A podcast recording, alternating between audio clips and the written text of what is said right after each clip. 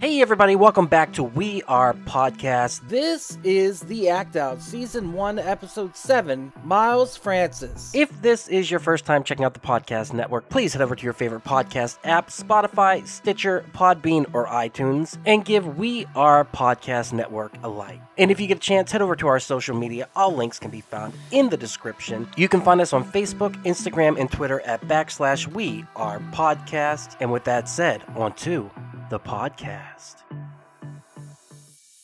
Hey, everybody, welcome to the Act Out from open mic to the big stage. Comedians tell us stories that were made. Today, I have a very special guest. This guy is a friend of mine, first of all, okay? An amazing comedian, freaking rocks.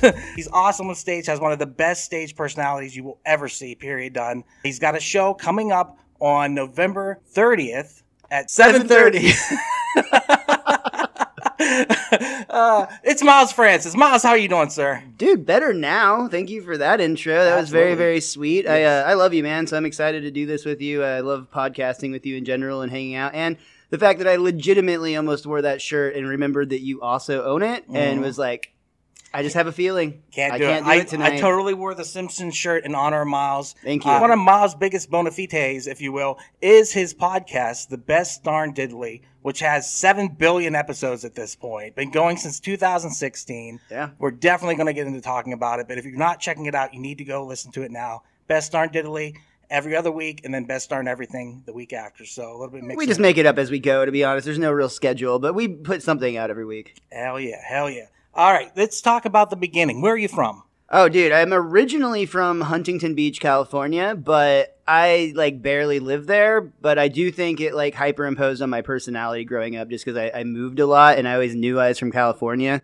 So I think that's why you get a lot of the dude attitude from from me all the time that you guys call me out for. But uh, my dad was, or both my parents are actually military, and then my dad immediately went into the railroad, the Santa Fe Railroad, and then because they like merged with another railroad, like we moved all over the place. And I've been in North Texas in the DFW area since like middle school, basically. All right, right on. So you showed up here about what, ten years old, eleven years old? Yeah, almost like I think maybe uh, between eleven and twelve, if All I remember cool. right. Very cool. When you were going through puberty. About dude, super awkward time to come meet a bunch of people for sure. Hi, Miles. Oh! also only child, so like no frame of reference for what's normal uh, to this day because we're friends. So I don't have anybody in my life to uh, guide me. direct you in Yeah. any way that would be in a normal way. Uh, so you show up here. Were you into comedy before you get here, or is that part of the story? Like, were you entertaining kids when you were meeting them at first, or how do you kind of get into it? Man, to some aspect, like I've always known that I was at least somewhat funny, and I've always enjoyed getting that spotlight, and that was one of the only ways I could get that spotlight when I was younger. But I've loved stand up comedy and comedy in general since I was a little kid. Honestly, I, I probably started listening to comedy younger than I should have because my first comedy album that I ever heard was Chris Rock, Born Suspect. And I was probably seven, maybe Ooh. eight when I listened to that. And dude, they're like talking about the mayor of DC doing crack. I didn't know what DC was. I didn't know what a mayor was. And I didn't know what crack was. But I knew that I was laughing because Chris Rock was inherently funny. So I've always been a fan of comedy, but it actually, it's something that happened on the podcast that was really cool that, that inspired me to finally try it. Cause I was always a little bit like I wanted the attention, but then I'd get kind of shy and awkward about it. And I didn't know how to deal with that. And it was actually uh, a Simpsons writer I had on the podcast who told me about her experience doing improv comedy that basically just like spoke to me in a way where I, as soon as I got done with that interview that day, that was that was probably in 2017 ish, uh, maybe 2018. Basically, the moment I got off that interview with her, I was like on Google looking up where I could do improv comedy because she just talked about how meaningful it was. And that was really the step I needed to take because doing improv gave me the confidence to fail on stage because I'm sorry, y'all, but that's basically what most improv comedy is. Yeah. Uh, but once you get comfortable failing on stage, dude, stand up is actually really easy. This is not that hard of a job. Yeah, I, I I never thought about that. That's unique to think of it that way because you're right. Because in improv comedy, you'll say something you think is hysterical or in the moment, and it doesn't land, and it's just like, okay, we're moving on. This the next thing. So Yeah. whatever. So With because you have you- to listen. you have to listen so much more. I mean, you still have to listen with stand up, of course. I mean, like you have to pay attention to what's happening in the room or, you know, what what what's going on around you in general. But yeah, in improv it, it's definitely more of a like almost like a safety net because you don't have to generate your own ideas on stage or draw from your own ideas on stage. The whole concept is try to draw off of the people around you. So you, it also means that like when you when you succeed, it's cool, but not as cool with stand up. But also when you fail, it's easier because you got like seven people with you. It's like, oh, we're still friends. Yeah, it's fine. yeah, it worked out Uh, when you're on stand up, of course, you're you're by your by yourself. Oh, and you take it so Yeah, personally. I, I always tell people though it's like the highs and lows because I, I, you know, the analogy I use. You might have to bleep this. I don't know. The analogy I use is like doing improv comedy is like smoking drugs, but like doing stand up comedy is mainlining that stuff. It's it's just mm, so much better and worse at the same time. yes, uh, abs- the, the highs are amazing, but the lows are devastating. Yeah, but that's a great analogy. So before 2017, you weren't doing any stand up or anything. No, the first performance at all that I really recall doing, like, in, I, I- like, well, I, I did sales. Honestly, I was a jewelry salesman for a long time, and the truth of that is that was just me acting. That was just me putting on a persona because I, I thought the whole like the entire time I'm in the jewelry industry, I'm like, wow, these people pay a lot of money for shiny rocks. I don't get it, uh, but thanks for your money. Um, so I guess like to some extent, being a salesperson is an aspect of uh, you got to be able to create that persona and that way to interact with people. But no, I didn't. I didn't do anything until I started doing a podcast. Real random, dude. I uh, I went to a wrestling event. I went to a WWE show at the American Airlines Center, and I'm sitting at the train station after the show. I went by myself, and I'm just riding the train home. And there's just this other dude sitting there, and uh, and we started talking, and he happened to run a podcast, and he invited me to come be a, a guest on it. It was called Lucha of the Hidden Temple. It was a, a wrestling podcast. It's now long defunct, but it, this was back in like 2016 ish. He ran this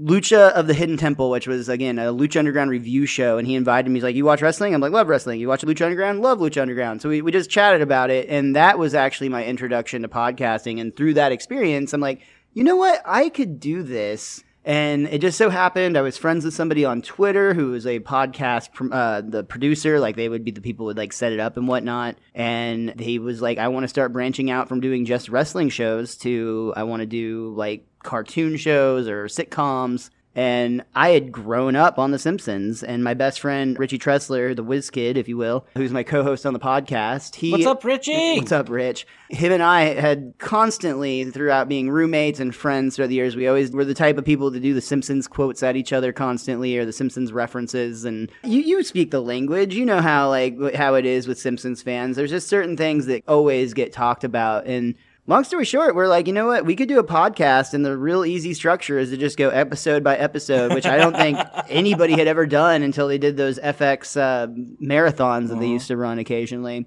But that's a that's a tall order because there's Yes. now like 700 ish episodes of The Simpsons. But aren't you almost halfway through? Well, no, because they're gaining like we're catching up slowly, but like ultimately they're still making Episodes. episodes. So I mean, we're getting closer to halfway there, but we're at the tail end of season 13 right now. So we've gone through 12 full seasons and most of 13. Along the way, we've had like I tried to count the other day, and I think we've had like 11 different Simpsons writers on the show. I hate to name names because there's a lot that of them. that- motorcycle too was Oh, on the show.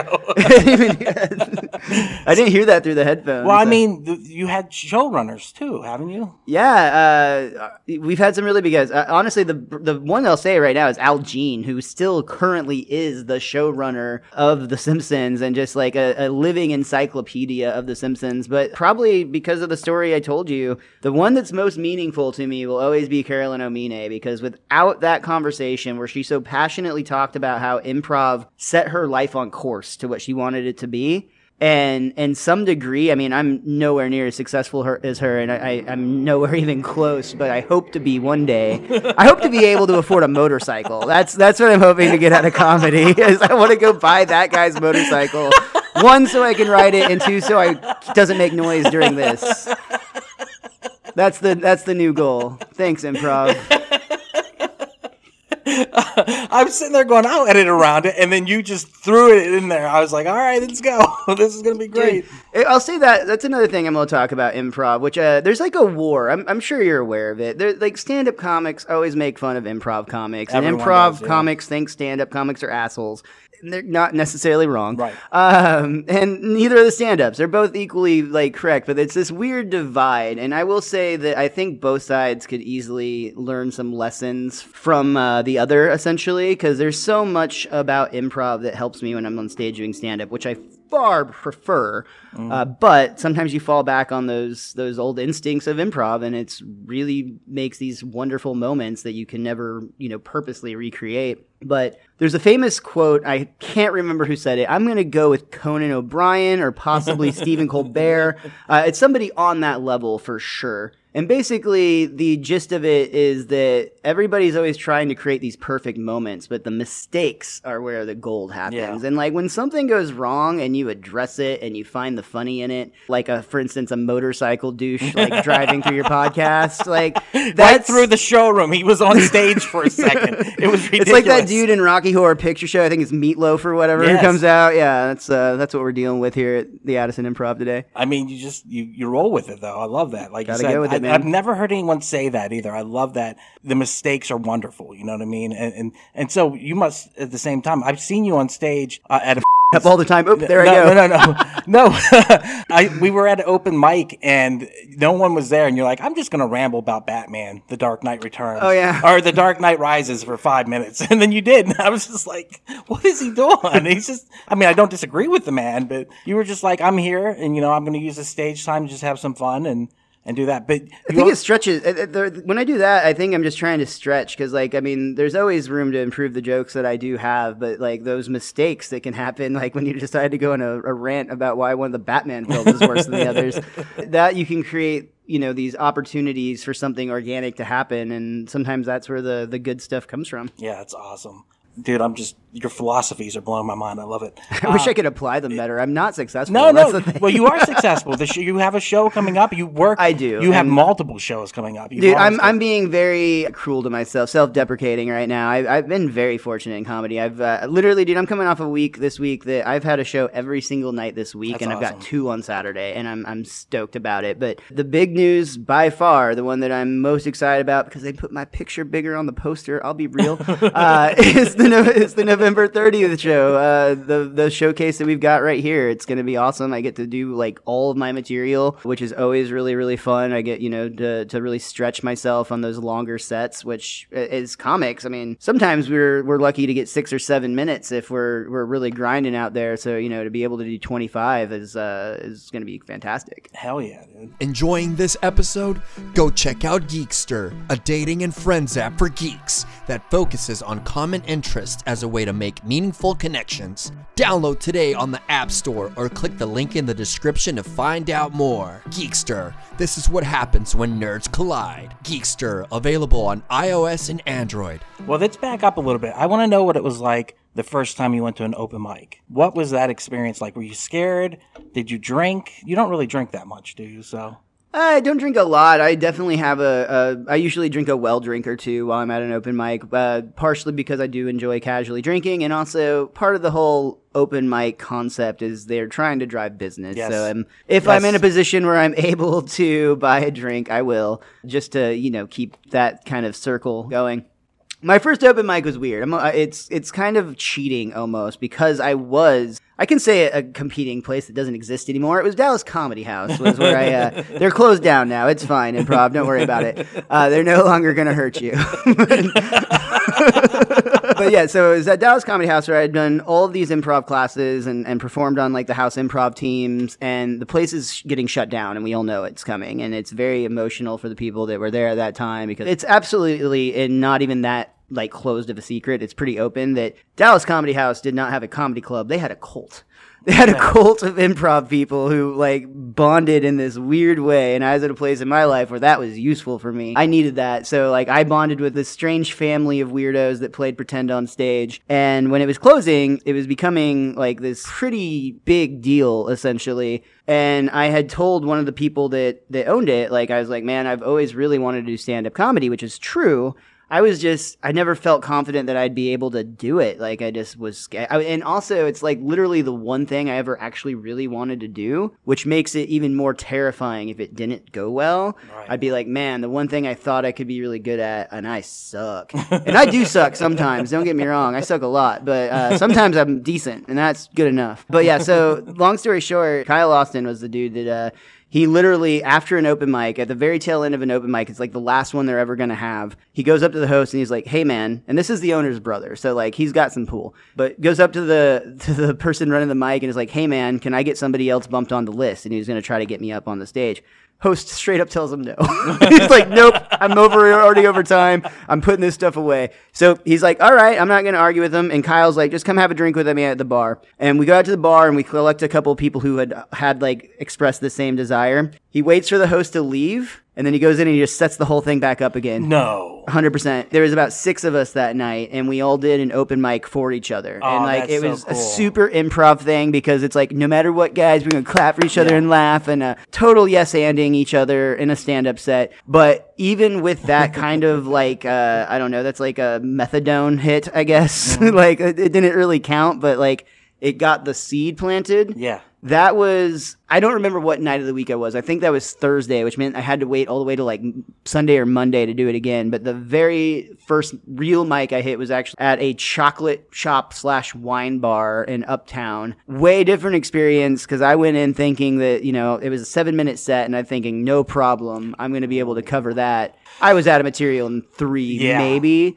But I was very proud of myself because I didn't get off. Uh, this is probably looking back. Uh, I was probably being a total asshole. All the, all the like experienced comics were probably like, "Oh my god, this guy." But I did fill my time. I didn't like run off. Like I didn't like run out of material and be like, "Okay, thanks, bye." I just kept talking to people and kept trying to find things that were funny, and some of it was, and some of it wasn't. But uh, I have it. I still have it recorded to That's this day. freaking Yeah. awesome. That that's so awesome that and that you didn't have that fear of being like and the improv probably helped that too, where you're like, well, I'll go here and go there and what I'm thinking, and then we'll kind of go. Do you do a lot of crowd work? I've never seen a lot of it. So I don't actively seek out crowd work. I'm not somebody that is trying to create crowd work, but I'm also not going to steer away from it, assuming I'm in the correct role. Because you're well aware if I'm hosting a show, they don't want hosts to interact with people as much as possible. They just want you to stick to your material and leave that on the table for uh, your your headliner, or, you know, features or whatever. But I don't seek it out, but if some if I'm at a bar show, like last night, dude, I did I did a, a show last night in a military town at a bar literally called Foo Bar. Uh, so it's like way down like near Austin. And it was just this wild redneck crowd and some things happened where like, you know, people would talk to me from the crowd and I'm not going to ignore that. I'm going to absolutely have a con- if, you, if somebody feels so strongly that what they have to say in the front row is important enough to interrupt and say out loud in the bar, then we should absolutely discuss Yes. it and decide if it is or isn't, you know. Maybe there's going to be some gold in those mistakes and maybe it'll just be like, "All right, I shouldn't have talked to you." Moving on. I made a mistake. Yes, I chose poorly. That's so awesome. So hosting the first time when you got the gig, how far into you've been doing this for what uh, five years then? No, man, I've only been doing this. Uh, it'll be four years in March. So four years you've been doing this. Mm-hmm. When was the you got your first hosting gig? About a year in? Two years? Pretty early, actually. I got into hosting pretty quick, and that's largely just because, again, I was very comfortable with a lot of the things like the, the improv background and the sales background. Both make me very comfortable in a position where I have to be the face of something to present something. And being a host is usually, again, this is going to very much depend on the venue and whatnot, but being a host is often a completely different skill set than being a comic. Just be in that you have to be moderately funny, but legitimately, a lot of places don't really care that you're the funniest person in the room, and they don't expect you to be because they've got other comics in those spots. They just want you to be able to get the names of the people right, get the announcements, get the sponsors, get the bar specials, whatever whatever it is. They want you to be likable and presentable. They don't want you to necessarily be the most hilarious person and that's a that's a different skill set that I brought with me from doing other things in my life, like being a jewelry salesman or doing improv comedy or hosting trivia nights, which is another gig I, I do sometimes, thing, things of that nature. So how about featuring? What was that like? Featuring was exciting. Like that's kind of where I'm at right now. Like for the most part, like I, I would I would say you know there's this weird stepping stone pattern, but the show that I'm headlining on the 30th is a what's considered a showcase show, and that's definitely a step down, maybe even two from like a weekend ho- show mm-hmm. where you'd be headlining. That's where you have your big name draws, of course. I want to make it very clear. I'm saying that out loud for the audience. I'm not trying to explain how a comedy club works to a person that works here. Hey, hey, it's Uh, fine. let, let me mansplain the situation to you real quick. I'm sitting here rolling my eyes. I know, Miles. Yeah. I know. I've been here for a while. Jeez. But no, no, I like, love it. I, I just feel like that needed to get said because I don't want to let you. I'm a headliner. Like that's very different. But I do consider myself to be at a level where I'm, I'm a very very strong host and a very capable feature, and I really like doing both. Being a feature is straight up more fun because you just get to come in and play. You don't have to have anything going on in the back of your mind. You're not worried about you know how you pronounce the headliner's name if you forgot or if he had credits that you know you're supposed to say or whatever. You just get to come out and, and be funny and play with the crowd a little bit and, and have have a good time. So being a feature is incredible. First time I got to feature is for someone who just left us here in the DFW scene, Dan Danzy. Wishing him best of luck up Yes, in Dan. Pennsylvania. Have fun with the snow. he's gonna freeze, dude. He's, he's not meant for cold not- weather. he's not I don't know what he was thinking. He, he's so tiny. He's gonna have to eat so much more. But uh, yeah, he, he was uh, the first person I was able to feature for during one of his his headlining uh, weekends, and it was a super super great experience. Really fun. At that time, I was very much stretching to fill fill that time slot, but I've gotten you know better and more material since then. So it's getting to a point where it's just becoming very fun and not really. It's not a stressful event anymore. It's just a fun time. How would you describe your style of comedy? It is observational, but it's very. Uh, the best way to put it, like your stage presence, is I think one of the best things about you is you bring this friendliness to the stage. Like you could be anyone's best friend in the room. You know what I mean? And you bring like this energy that's just super relaxed, super calm, and then you tell these hilarious jokes. How would you describe your stage presence and, and Dude, I, that I comes just from? I'm just really high the whole time. I'm not actually that chill. I'm just stoned as fuck. Excuse me. How did. I get on the stage, man? This is where I park my car.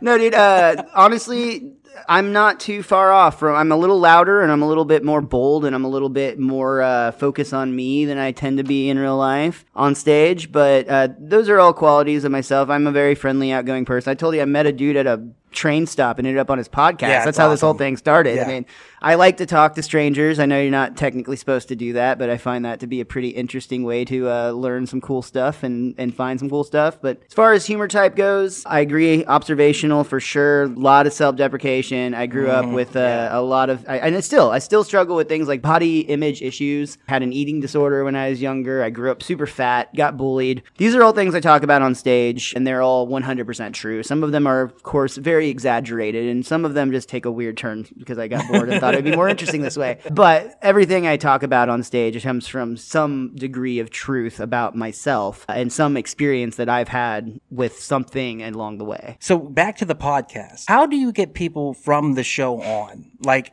and I know the answer already, but, but how do you do it? just get so lucky, dude. Is the, the real answer. Uh, to some degree, it's pestering. I, I was always very careful to not overdo that, but it's all through Twitter. And I know Twitter is a changing landscape right now. I'll be honest, I know Elon Musk bought it. I don't really know what that means or why it's changing or like why people seem to think I should delete it and whatnot. But Yeah. uh, and I don't use it nearly. Do we have dishes being The, done? the ghost, man. It's the ghost of the improv, bro. He's just chucking This, stuff. this podcast is so bad they're gonna start throwing plates at us uh, from a motorcycle. they found tomatoes somehow and just start chucking them. So pestering, you said. So Uh, try yeah, so, so much. it's old old Twitter is what it is. Is I, I was on Twitter. This would have been like I said, 2016 ish. Uh, well, still am, but you know that would have been the time that I was mostly making these contacts. And I, I would reach out. I would interact on Simpsons Twitter, just hashtag Simpsons or the Simpsons, or you know get on while the Simpsons was airing live on a Sunday, and people are just ch- ch- chatting about it, and I just kind of interact and. Sometimes the voice actors, sometimes the writers, sometimes various producers or people that are involved in the show are actively in those conversations. And I was able to strike up a conversation. The first one, and again, probably the most meaningful person I ever got the agreement to come on the show was Carolyn Omine, but she made me work for it, dude. Carolyn played hard to get because, like, and I, I love Carolyn death. She's like the sweetest person uh, and so fun to talk to. But she straight up told me, and good for her for being just honest about it. She's like, I would love to do this. I won't be available till at least I think she said like November. At Oh, the time. Like it was like it was a long time out, and I was like, cool, Carolyn. I'm gonna touch base with you occasionally, but I won't bother you until whatever date you said. And that's exactly what I did on, on certain dates, you know, like a big Simpsons episode come out or something. I'd be like, hey, congratulations on this episode, and tell her if I enjoyed it or what I did or didn't like about it, and being like, I'm looking forward to our conversation in a few months. And then I did that a few times along the way. And then that date came along, and I reached out. I'm like, hey, uh, you still down to do the show? And she's like, yep, but I got busy again. It's not going to be for another month. And this went on for a while, man. This went on for a while, and I just that we just kept that relationship, that Twitter conversation going. And uh, I was always, you know, extremely respectful of her time and her just being gracious enough to even offer to come on the show. But eventually, it happened, and she came on. We talked for literally like almost three hours. Wow. And something I'm really proud of actually is that not only have I had Simpsons writers on, I've had multiple Simpsons writers on more than once, meaning that they had a good enough time the first time they agreed to come do it again. And that's always been my goal from the start of the show. Whenever I told Richie the first time we are getting a guest on, I'm like, I don't really feel like we need to be the world's best interviewers. Like, Ducky Wenzel's already going to No, have that title. thank you, thank you. Uh, but I, uh, I do think that we need to just create this fun environment, this this this show concept where like they're going to be treated as like a friend who also loves The Simpsons. Because all the Simpsons writers are Simpsons nerds. Like, Yeah, like hundred percent. So uh, before Carolyn ever came on, I think I ended up having like two different writers. But I'm, I hate that I'm gonna miss somebody, and they they've all like all the conversations I've had with these guys have been so incredible. But like Mike Price has been on multiple times, Mike Reiss has been on multiple times, Carolyn Omine has been on multiple times, then Al Jean was on twice. Yeah, just a lot of uh, a lot of really cool people. And you know, I also should shout out uh, he's an author actually, and uh, he's not on social at all, so you have to work to find him. But his name is Mathew Klickstein. And I met him because I read his book, which was an oral history on Nickelodeon, the kids' Oh, television so show cool. from like the 80s and 90s. The book blew me away, and I just reached. I, I actually wrote him a review on Amazon, and he reached out to me and thanked me, and then we started a correspondence. I ended up having him on my Simpsons show because he's a big Simpsons fan, and he ends up being the co-author of Mike Reiss's book, Springfield Confidential. Oh, wow. So whenever he got that job, he put our podcast on the media list, and we got like early access books, and we got access to Mike's schedule to come and promote the show, How and cool or I'm that? sorry, promote the book on the show. And man, like Mathew is such a cool dude. Uh, he's he's made movies. He made a documentary about Mark Summers called On Your Mark. Super cool, super That's fun watch. awesome. And he currently like the thing that he just I just got an early release copy of it actually. It's like a book just in time for Hanukkah and it's like 101 things about Jewish culture, like a, like a Jewish encyclopedia. Even features Krusty the Clown as a celebrity Jewish person. That's awesome, dude. So yeah, he he put he's put me in touch with a lot of the Simpsons people. Very cool. Very cool. Hey everyone, it's just Duck jumping in here real quick to say thank you so much for checking out the podcast today. If you're enjoying it, head over to your favorite podcast app, Spotify, Stitcher, Podbean, or iTunes, and give We Are Podcast Network a like. And if you get a chance, head over to our social media. All links can be found in the description. You can find us at Facebook, Instagram, and Twitter at backslash We Are Podcast. And with that, back to the podcast. All right, let's switch gears. I want to talk about something I saw recently. Uh, No longer about you, Miles. It's about this thing I saw. I don't like this guy. Uh, uh,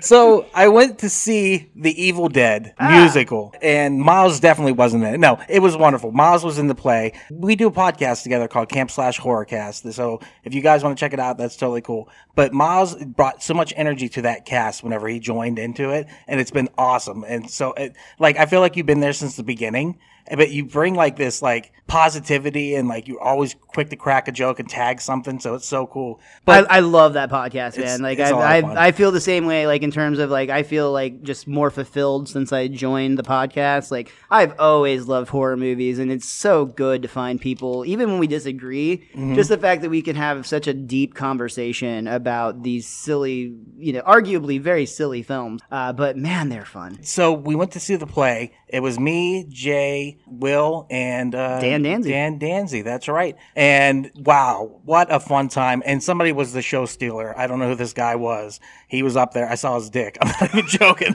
that, when you rushed out with your pants down i was like whoa there it is no it, was, love community theater. It was it was so cool, dude. You were st- definitely you stole the show, like you. Uh, the whole thing. What was that experience like? Have you been in other plays, or is this the first one you've ever done? No, dude, not at all. Uh, the, first of all, the whole thing was incredible. Like from the getting to be like very close with the rest of the cast and like this kind of like group friendship that we've we've developed. It's really really fun to be a part of something like that. That's something that kind of exists in comedy, but not not to this degree. And to answer your question though, no, I've never been involved in theater. Like not since I was in like second grade or something, when everybody has to be honestly, I uh, I was not confident enough in high school just to do the things that I wanted to do. I did the things I felt like I was supposed to do. So, you know, things like play football when I hated it, and you know, just being involved in the the stuff. Bang chicks, you know how it is. I was this total. Oh, this is awful. I, why am I doing? No, I, I definitely wanted to be doing that, but wasn't able to for a while. Uh, it's fine. We got there eventually. Um, uh, but I, what I honestly, like in hindsight, looking back, I, I would have been a much happier youth if I had got involved in theater younger, and and I think that would have also pushed me to be more comfortable in things like stand up comedy from an early age. So I, I got there eventually, and for the most part, I'm happy because I got to have a lot of life experience that I feel like I'm able to draw from now that I'm entering this world versus when I was a kid. You know, what am I going to talk about that's interesting to anybody? But long story short, I was actually kind of feeling in a rut uh, doing stand up. I'm grinding every night, and I still am, and I, I still love it. Don't get me wrong. It's, it's never not that I didn't love it. It's that I felt like I was getting stagnant on stage. So it just so happens that I see a ad for an audition for Evil Dead the musical, which I didn't even know was a thing. I love Evil Dead. Yeah. Had no idea that they made a play about it, let alone a musical. Immediately I'm like, okay, that's interesting. And if I just go to an audition and I sing in front of people, that's going to feel uncomfortable and that's going to feel weird and that's going to feel really good because sometimes it's good to feel uncomfortable on stage. Like it'll just make you go to different places or whatever. Just get get comfortable being uncomfortable. Like, that's that's something I'm always striving to do on stage. So my thought is I'm going to go audition for this part and I'm not going to get it. I'm just going to have to sing in front of people and it's going to be weird and fun or whatever. not only do I audition for a pretty small part, but when I auditioned for it, they're like, no, we don't see you as this person. We see you as Scotty, who is like Ash's best friend, like one of the bigger characters in the show, has a much larger part, has like dance numbers and singing and whatnot. And they end up casting me and putting me in every show as Yeah. this character who is so much fun to play. Like I, I, I had an absolute blast, but it definitely like I guess I kind of put that out in the world that I wanted to challenge myself and make myself uncomfortable. And boy oh boy did I get my wish because suddenly I'm doing rehearsals multiple times a week. I actually had to do like I had to take like three weeks off from doing stand up comedy. I barely did. I think I snuck in one open mic in that time just because between rehearsals and show dates and just trying to you know practice and get get good enough to do this took up a lot of time, but it was so so much fun. I, I had a lot more fun just being funny in the first act, uh, that where it's more acting. My favorite part by far, I got to do a duet with Ash called. I'm gonna have to censor it, but the title is "What the F Was That." uh, it's my favorite part of the show by far. We do a song and dance together. It's kind of based on the tango. It was, it was really cool. Then I lead essentially at the end of the show. I was leading what would be compared to the time warp from like Rocky Horror Picture Show, like the big fun dance number with everybody singing and dancing in line. And I was literally the front and center, which was so funny because on the day that we first started doing that run through for the choreography for that, my music director had us all like close our eyes and then we rated ourselves a one through five in dance ability. And I rated myself a zero. and then we opened our eyes. He's like, Well, you rated yourself a zero, but it doesn't matter because you're front and center on this dance number.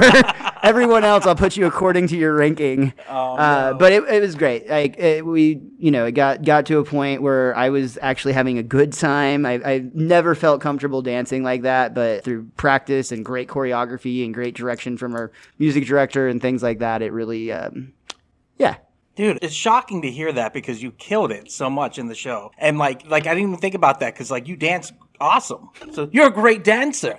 Uh, but but I never, not once did I think about it. My favorite thing though was when you you died and you had That was fun, too. whatever was in your hands. I guess it was tissue paper. It was so it's supposed to be my guts, but it was a, a great combination of glycerin, shredded paper towels, and just mostly water and red food coloring. Yeah, dude, and you chucked it at the audience. Yeah, and I couldn't, times. And I couldn't help but to feel you were chucking it at us specifically.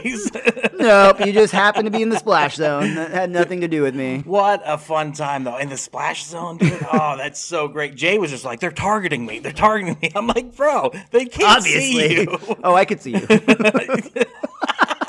I knew exactly where you were. Honestly, there was one on the last show. I had some friends that sat in the. They weren't in the splash zone at all. They weren't anywhere near where we tarped it off. They were literally in like the corner side stage. But I knew they were there. So on one of the scenes where I pop up multiple times and keep dying and flinging guts, I literally pop up, turn over my shoulder, and like fling it straight back there because I'm like, "This is the last show. What are they gonna do? Fire me?" That's freaking awesome. All right, back to comedy. I'm not good at segues. um, what is the weirdest show you've ever been at? Like the one that just went off the rails, or just crazy, or had an experience with an audience member? there's that's almost uh, impossible just because they're all so weird. But there's definitely one that stands out at the now defunct Hat Tricks, where I hosted an open mic for a, a long time pre pre pandemic. Excuse me. We had a, a long running open mic out there, and we decided to start booking shows. But the owner of that bar was just a weird dude.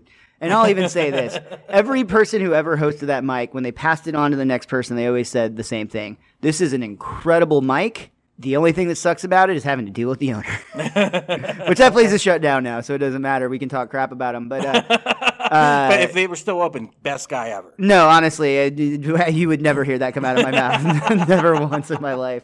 But this show in particular, he wanted to book a, a hypnotist. And he wanted us to open the show for this hypnotist. And he wanted me to book the comics and put it together. But he had like almost no, he was paying with drink tickets, which is very common in these things, but it makes it hard to get anybody of any talent. But I did put together a talented lineup. Some really, honestly, I, I got some people out on there that like are now like recording albums and stuff. Oh, so wow. looking back, it's actually pretty dope. Uh, honestly, I'll, I'll even shout her out. Ruth Banks was on Get that it, show. Ruth. And Ruth Banks' uh, album "Screwed" comes out, I think, on like December twelfth, which you should totally go and download because uh, Ruth is great and she's really funny. And she performed, she hosted here this Mm-hmm. last weekend. Yeah. Anyway, I I plug my friends because uh, I hope they plug me one day. That's that's all that is. So you got Ruth on the show. I had a, I had uh, a lineup of younger ti uh, of you know newer comics at the time, but they basically say anything goes, it's fine. So I booked these comics who are nervous about filling their time because they're all doing longer than they ever had in the past, and uh, but they can say anything they want. And this this owner comes up to us literally right before we're about to walk on stage, and he's like, "Hey." I don't know what any of you guys are planning to say, but none of you better say anything messed up that's going to have these people walking out of here. and like, like some of these comics are like deer in headlights, just like, "Uh, uh, what am I supposed to do? All my material's about my dick. I don't Yeah, like it was bad. And then like he just did weird stuff. Like the, I mean, it's a hypnotist, so it's of course it's going to be a weird crowd. But the owner at one point like is just like up on stage, standing behind the comics, watching, which was super awkward. Uh, it it was a weird time to be alive in comedy. so the show didn't go well, or I mean, people got hypnotized. Yeah. Uh, they got what they were advertised for. It was interesting. Fair enough. All right. What advice do you have for people starting out? Like we've talked, like because I'm starting out, but what advice would you give somebody? My advice would be to look at myself and be like, "Oh wow, his life's a mess. Don't take don't take advice from this guy." No, you've got great advice, dude. We went open micing, and in the car, you told me a bunch of different stuff that totally resonated with where I was. You were like, maybe don't do this, possibly do this instead. You know what I mean? You were giving me great advice, so I, I will follow you. You you tell me where we This is go. terrifying. I feel like I'm running like the least successful cult in the history of cults. It's just me and you, Miles. Let's, let's do drink. this. Let's drink the monster, All right, dude. all right. The Kool Aid, baby, baby. There we go. Uh, it was actually not Kool Aid. It was uh, oh my god, what was it called? Powerade. No, it wasn't. It's the cheap one. Rite Aid, maybe. I think it was right. No. Rite Aid? No, it, something not Kool Aid. It was off-brand Kool Aid. Just to be very clear for the deaths that occurred, that's the important part that we need to focus on. When they last drank, we didn't know. Um, Uh, advice I would give Yes. legitimately is the easiest one is is just to be yourself, which is so cliche. But like you just said, I told you not to say things or, or to say things. I probably and I hope if I didn't, I should have caveated that like if you want to, you should say whatever you want. You ultimately have the stage time and the microphone. You have freedom of speech and you have the ability to speak your mind. So say what you want to, but just be aware that all those things can be true and there can also be consequences for your words. So depending on what you're going to choose to say, it's going to turn people's opinions of you one way or the other. So you should be cognitive of that. But outside of that very cliche advice, I think the best thing that I I have ever learned from comedy is that and this is actually true for all performance arts. This goes to Evil Dead. There's times when I messed up where as, as long as you ring true to this concept, if you are in any performance arts, it doesn't really matter how well you're doing It matters how much fun you're having because to some degree, of course, you need to be moderately funny to be a comedian and you need to be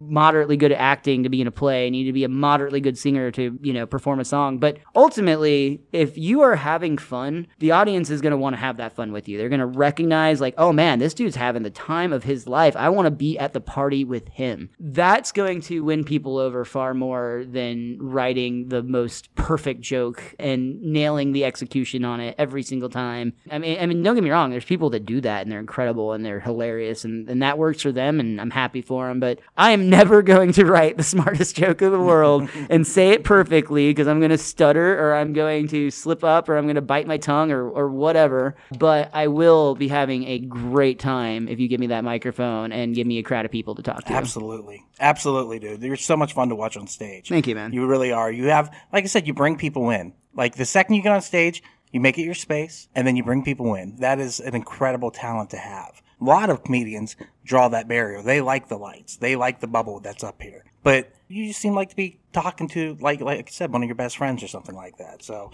it's really fun to watch. I like it when people like invite me to their table so I can like munch on their two item minimum or you know get a drink out of the situation. Can I get some of those nachos? Yeah, just move the lights down to table three, Yeah, please. We're good. uh, what's your writing process like? How do you do it? Uh, I should write more, uh, which is, a, is a, always a thing. The truth is, it's just it's things that experience largely. I mean, they just they either legitimately happen the way that they are, or, or like I exaggerate them slightly and realize how funny they can be. This is a weird confession, but I do a lot of my like actual writing in a bathtub. Yeah. because I am super ADHD and I love taking hot baths. Like it's one of my favorite things. But like it's almost like a sensory deprivation thing for me because I'll have my ears under the water and I'll be in like a hot like bath of water and it just allows me to focus my thoughts and I have you know my phone so I can translate these concepts or these observations that I've made that I, I usually will just write down a few words about like while I'm going through my day. And I can go through those lists and I can kind of think to myself like oh uh, what could be funny about this? Or like you know start trying to actually write it out. But I'm definitely somebody that figures it out a lot on stage. Like I don't think any of my jokes are ever perfectly crafted whenever I, I write them. I think that they're largely a decent joke that needs some trimming and some fat cutting for certain and I usually do that while I'm on stage at an open mic. I'm trying to see if I have like a list of words that like would be like a good example for for this. Motorcycle. Well, like if something yeah, for sure, like we can definitely add that now, but uh like I literally will just like write these weird Okay, here. I'll I'll this is the most uh recent list that I made that I that, that have no joke written yet, but might one day if like you know if I ever make it to be on like one of these comedians on your wall, maybe we'll have one of these jokes. But uh, musical theater, polyamory, divorce, new girlfriend, love, love on ecstasy, sleepovers, the fart barrier, and the inner circle. None of those are anything, but they all could be. Yeah, that's awesome. So you you set up like a giant bullet point and you go, this is where we're going to begin. And then you work it out. And then you, like you said, you work it out on stage for the most part. So, and you're on stage all the time. Like you Try are to be. putting, you are putting in the work to do so. Where do you see yourself in the next five years? Where do you want to be with this? Man, that's a great question. In five years, I should probably be somebody who's thinking more about the next five years. That's going to be my first step. Mm-hmm. I don't fully know. I think I want to go try it in New York. Yeah. That's that's been in the back of my mind to some degree, partially just because I am in a place where I kind of want to change the scenery and whatnot. But the truth is, Dallas is a great place to do comedy. I- Yeah. it really is. Like I don't know the actual statistics, but I believe that for the most part, LA and New York are always going to be number one and number two. Like they just they they are too far ahead to be caught up on. Right. But I think you can make a strong argument that number three is not defined. Like there is a lot of cities with some great comedy happening that could be listed as that third. It could be Chicago, for instance. It could be Atlanta. People have made the argument for Austin. I think for sure, no doubt. Dallas is on that list of- Yeah. of cities that is a great place. You're right. I am on stage a lot because if I'm not getting booked on a show, there's an open mic here six days a week. Yeah, it's insane. It's absolutely insane. Making me think I need to go back out there. You should. Uh, I think we've talked about everything that I usually talk about on this, and, and it's been It's been awesome, dude. No, man, this has been a great conversation. I really love talking with you all the time. We get to talk about horror movies Yeah. uh, on Mondays, which is always a good time, and it's super fun just to get to talk about myself because I enjoy that too. My favorite subject, let you know. No, dude, I appreciate you being here. The show is going to be November 30th at 7:30 here at the Addison Improv. Everyone, get your tickets now. Come out and see Miles. It's going to be an amazing show. If you had to sell it, you have to do a drop. Look in the camera. Sell the show for the people. It'll be like this, but better.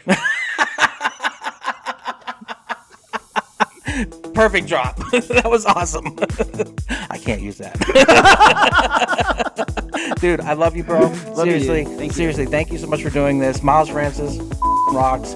Everyone, Try that again without the. Uh, Oh yeah, Miles Francis, frickin' rocks. Boom, My nailed it. bad. Y'all support local comedy in any way that you can. Please support local comedy. And with that said, we'll see you on the next one. And there it is. Thank you again so much for checking out the podcast today. If you enjoyed it, head over to your favorite podcast app Spotify, Stitcher, Podbean, and iTunes and give We Are Podcast Network a like. And if you've enjoyed this podcast, you're going to love the other podcasts here on the We Are Podcast Network. We have We Are Bagoo, a video game podcast where we talk Atari to Steam and everything between. That's me and Dr. Ethan Eastwood breaking down all that video game lore and having such a good time. Heroes, Zeros, a Dungeons and Distractions side quest. Me and the boys were playing some D&D. You can start that one from season 1, episode 1. It's a blast the whole way through. And I hate being sober. Personal stories from epic people. I sit down with some of my favorite people of all time. We talk about their trials, their tribulations, and their journey this far. And finally, our new live video podcast, Camp Slash Horrorcast, where we're going to have a roundtable discussion about our favorite horror movies. That'll be available on Twitch and YouTube, streaming every Monday at 8 p.m. Check the links in the description to find out what movies we'll be watching. Also, check the links in the description for our social media. You can find us at Facebook, Instagram, and Twitter at backslash we are podcast network. With that said, thank you so much for checking out the podcast today. Please remember to support local comedy in any way that you can. We'll see you next time.